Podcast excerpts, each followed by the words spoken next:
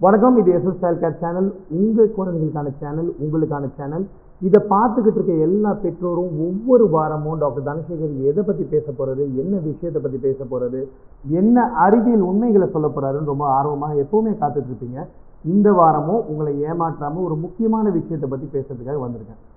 ரெண்டு லட்சத்தி இருபதாயிரம் வாசகர்கள் நம்மளுடைய சேனலை நம்பி ப்ரிஸ்கிரைப் பண்ணியிருக்காங்க. இந்த முக்கியமான இந்த சந்தர்ப்பத்தில் நான் பேச வேண்டிய விஷயம் எதுன்னு கேட்டிங்கன்னா குழந்தைங்களோட பவுடர் பால் தேவைகள் பற்றி பேச வந்திருக்கேன். ஸோ பவுடர் பால் அப்படின்றது என்ன விஷயம் அப்படின்னு கேட்டிங்கன்னா பொதுவாக உலகம் பூரா எல்லா அரசாங்கமும் இந்திய அரசாங்கமும் முதற்கொண்டு முக்கியமாக எல்லாரும் சொல்கிற ஒரு விஷயம் குழந்தைகளுக்கு தாய்ப்பாலே தலையாய உணவு. இதில் எந்த மாற்றமும் கிடையாது எந்த வேறுபாடும் கிடையாது. ஆறு மாதம் வரைக்கும் குழந்தைங்களுக்கு தாய்ப்பால் மட்டும் தனித்தன்மையாக கொடுக்கணும் அப்படின்றது தான் என்னுடைய அட்வைஸும் கூட. இதையே பல முறை இதற்கு முன்னாடி கூடிய எல்லா எபிசோட்லையும் சொல்லியிருக்கேன். இப்படி இருக்கிற சூழ்நிலையில் இன்னைக்கு பவுடர் பாலை பற்றி எதுக்கு சார் பேசுகிறீங்க அப்படின்னு கேட்டிங்கன்னா அதுக்கான காரணம் ரொம்ப சிம்பிள் பல எபிசோடில் பல தாய்மார்கள் இதே கேள்வியை மறுபடியும் மறுபடியும் வேறு வேறு விதமாக கேட்டிருக்காங்க. பவுடர் பால் அப்படின்றது பார்த்தீங்கன்னா இன்னைக்கு காலகட்டத்தில் இன்னையோட சமூக சூழலில் ஒன்றி போன ஒரு விஷயமா ஆயிடுச்சு. ஆனால் இதோட சரித்திரத்தை பார்த்தீங்க அப்படின்னா இதற்கு முன்னாடி பவுடர் பால் நூற்றி எழுபத்தஞ்சு வருஷத்துக்கு முன்னாடியே கண்டுபிடிச்சு அதிலிருந்து பயன்பாட்டில் இருக்குது அப்படின்றது தான் முக்கியமான உண்மை. மருத்துவர்களை பொறுத்த வரைக்கும் எங்களுடைய கோட்பாடுகளை ஐஎம்எஸ் ஆக்ட் அப்படின்னு சொல்லக்கூடிய இன்ஃபென்ட் மில்க் சப்ஸ்டிடியூட் அப்படின்ற ஆக்ட் வந்து ஆயிரத்தி தொள்ளாயிரத்தி தொண்ணூற்றி ரெண்டுலேருந்து அரசாங்கம் அமலுக்கு கொண்டு வந்ததுனால பவுடர் பால் பயன்பாட்டில் நிறைய கட்டுப்பாடுகள் இருக்குது இந்த விஷயத்தை பற்றி நான் பேசாமல் இருக்கிறதுக்கும் அது ஒரு முக்கியமான காரணம். ஆனால் பவுடர் பால் அப்படின்றது பார்த்தீங்கன்னா எதுக்காக பவுடர் பால் கொடுக்குறோம்? எந்தெந்த குழந்தைங்களுக்கு பவுடர் பால் தேவைப்படுது? எந்த காலகட்டத்தில் யூஸ் பண்ணுறோம் அப்படின்றது தான் நீங்கள் முதல்ல தெரிஞ்சுக்கணும். எல்லா பெற்றோர்கள்கிட்டையும் நான் ஒரு கேள்வி கேட்பேன். பவுடர் பால் எதுலேருந்து பண்ணுறாங்க அப்படின்னு. எல்லாருமே ஃபஸ்ட்டு முடிப்பாங்க. ஏன் அப்படின்னு பார்த்தீங்கன்னா பாதி பேருக்கு வந்து பவுடர் பால் எதுலேருந்து பண்ணுறாங்கன்றதே தெரியவில்லை எல்லா விதமான பவுடர் பாலுமே பசும் பால் அல்லது மாட்டு பால்லேருந்து பண்ணுறாங்கன்றது தான் உண்மை. உலகம் பூரா எந்த விதமான பவுடர் பாலை எடுத்தீங்கனாலுமே அது எல்லாமே அந்தந்த ஊரில் இருக்கக்கூடிய மாடுகள்லேருந்து எடுக்கப்படக்கூடிய பால் அந்த பாலை தான் பின்னாடி பவுடர் ஆக்குறாங்க. ஒரு பவுடர் பால் எடுத்தீங்க அப்படின்னா அந்த பவுடர் பாலோட சைடில் பார்த்தீங்கன்னா அழகாக அதோட நியூட்ரிஷ்னல் இன்ஃபர்மேஷன் அப்படின்னு போட்டிருப்பாங்க. உங்களுக்கு நேரம் இல்லைன்னா தயவு செய்து எப்போ நேரம் கிடைக்குதோ பொறுமையாக அதை ஒரு தடவை எடுத்து பாருங்கள் அப்போ அந்த பாலில் என்னென்ன பொருட்கள் இருக்குது என்னென்ன கலந்துருக்காங்க வேறு என்னென்ன சத்துகள் இருக்குது அப்படின்றது ரொம்ப கிளியராக தெரியும்.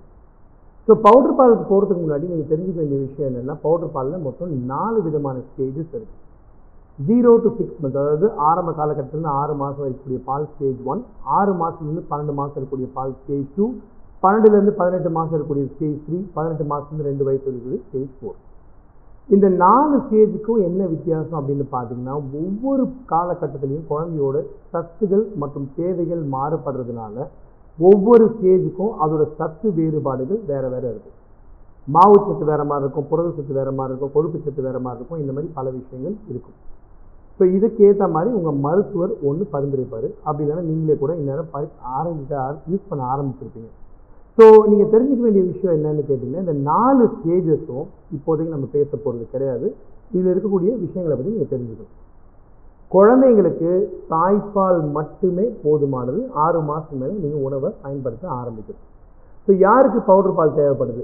மருத்துவ கூறுபடி உண்மைகள் படி பார்த்தீங்க அப்படின்னா பவுடர் பால் சில விதமான ஸ்பெஷல் கேட்டகரிஸ்க்கு மட்டும்தான் தேவைப்படுது. ஒரு உதாரணத்துக்கு பார்த்தீங்கன்னா ஒரு மனநிலை சரியல்லாத தாய் அல்லது ஒரு பச்சிலம் குழந்தை அந்த குழந்தைக்கு பிறக்கிறதுலேருந்து நிறைய மெடிக்கல் ப்ராப்ளம்ஸ் இருக்கலாம்.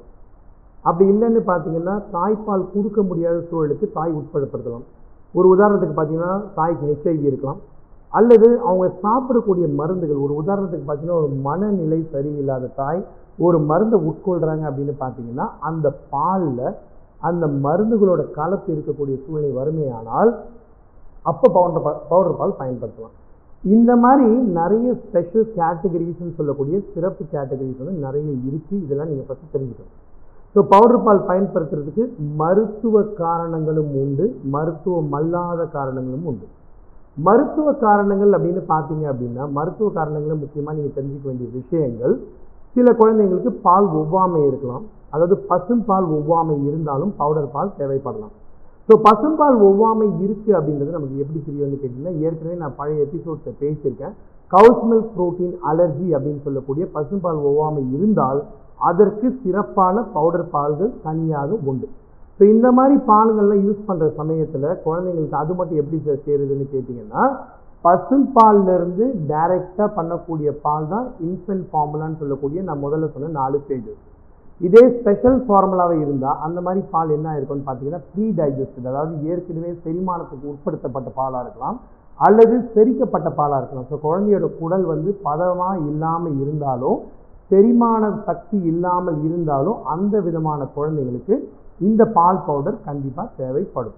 ஸோ அது சிம்பிளாக சொல்லணும் அப்படின்னு கேட்டிங்கன்னா பிரியாணியில் இருக்கக்கூடிய அளவு அந்த குழந்தைக்கு பாலில் இருக்கக்கூடிய சத்து சாதாரண கஞ்சியில் கிடைக்குமே ஆனால் அதுதான் ஸ்பெஷல் ஃபார்முலான்னு சொல்கிறோம் இதை தவிர ஒவ்வொரு ஃபார்முலாலையும் பலவிதமான வேறுபாடுகள் உண்டு. வேறுபாடுகள் எப்படியெல்லாம் இருக்கும் அப்படின்னு பார்த்தீங்கன்னா சில குழந்தைங்களுக்கு வந்து பால் இருக்கக்கூடிய புரத சத்தோட சதவீதம் மாறலாம். ஒன்று வே புரோட்டீன்னு சொல்லுவாங்க இன்னொன்று கேசின்னு சொல்லுவாங்க. இந்த வே புரோட்டீன் கேசின் புரோட்டீன் ரேஷியோக்கள் மாறலாம். சில குழந்தைங்களுக்கு இதே பால் சரியாக செரிமானம் ஆகலை அப்படின்னா சோயா மில்க் கொடுக்கலாம். அதே மாதிரி சில குழந்தைங்களுக்கு பார்த்தீங்கன்னா இந்த பவுடர் ஃபார்முலாவில் சில வேறு சில விஷயங்கள் சேர்த்துருக்கலாம். உதாரணத்துக்கு பார்த்தீங்கன்னா ப்ரோபயோட்டிக்னு சொல்லக்கூடிய குட் பாக்டீரியா சேர்த்துருக்கலாம். அயன் அதிகமாக இருக்கலாம். சில விஷயங்கள் சில எண்ணெய்கள் வேறு மாதிரி இருக்கலாம். விட்டமின் டி கூடுமா இருக்கலாம். ஒவ்வொரு பாலுக்கும் தனித்தனியான வித்தியாசங்கள் பல உண்டு. இந்த மாதிரி சமயத்தில் எதை நீங்கள் அடிப்படையில் முடிவு பண்ணுறீங்கன்றத வந்து மருத்துவரோட கலந்தாலோசிக்கிறது ரொம்ப முக்கியமான விஷயம். இதையெல்லாம் விட முக்கியமான விஷயம் ஒரு கவலைப்படக்கூடிய விஷயம் என்னென்னா பவுடர் பாலை பற்றி நம்ம எவ்வளோ பேசினாலும் நிறைய தாய்மார்கள் சரி நிறைய பாட்டிகள் சரி ரெண்டு விதமான தவறுகள் பண்ணுறாங்க முதல்ல சொல்லக்கூடிய ஒரு பெரிய தவறு என்னன்னு கேட்டிங்கன்னா எல்லா பவுடர் பாலுமே உலகம் பூரா முப்பது எம்எல் தண்ணி அதாவது காய்ச்சி ஆற வச்ச தண்ணியில் முப்பது எம்எல்க்கு ஒரு ஸ்பூன் பவுடர் கலவைன்றது ஒரு ஸ்டாண்டர்ட் மெத்தட் உலகத்தில் எங்கே போனீங்கனாலுமே இதே டைல்யூஷன் தான். இதை ஏன் அப்படி எடுத்துகிட்டு வந்தாங்கன்னு பார்த்தீங்கன்னா நிறைய தாய்மார்களாக இருக்கட்டும் நிறைய பாட்டிகளாக இருக்கட்டும் குழந்தையோட உடல் எடையை அதிகமாக கூடுறதுக்காக என்ன பண்ணுவாங்கன்னு கேட்டிங்கன்னா அதே முப்பது எம்எல் தண்ணியில் ரெண்டு ஸ்பூன் பவுடரை போட்டு குழந்தைக்கு பாலோட டென்சிட்டியை சத்து அதிகமாக கிடைக்கட்டும் குழந்தை எடை அதிகமாக கொடுக்கணும்னு கலந்து கொடுப்பாங்க. அது தவறு நம்பர் ஒன்று ரெண்டாவது விஷயம் என்னன்னு கேட்டிங்கன்னா அதே மாதிரி பாலில் வந்து செலவு அதிகமாக ஆகுதுன்றதுக்காக முப்பது எம்எல்ல அரை ஸ்பூன் கலந்து கொடுப்பாங்க.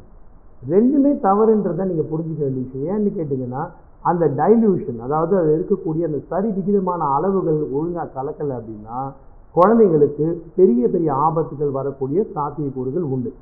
மொதல் விஷயம் குழந்தைங்களுக்கு வயிற்றால் போக ஆரம்பிக்கலாம். ஸோ டயரியான்னு சொல்லக்கூடிய பிரச்சனை தான் நம்பர் ஒன்று ரெண்டாவது விஷயம் என்னன்னு கேட்டிங்கன்னா குழந்தைங்களுக்கு இருக்கக்கூடிய உடல் உப்பு அளவு சோடியம் மற்றும் குளோரைடு அளவு அதிகமாகக்கூடிய வாய்ப்புகள் மிக அதிகமாக உண்டு.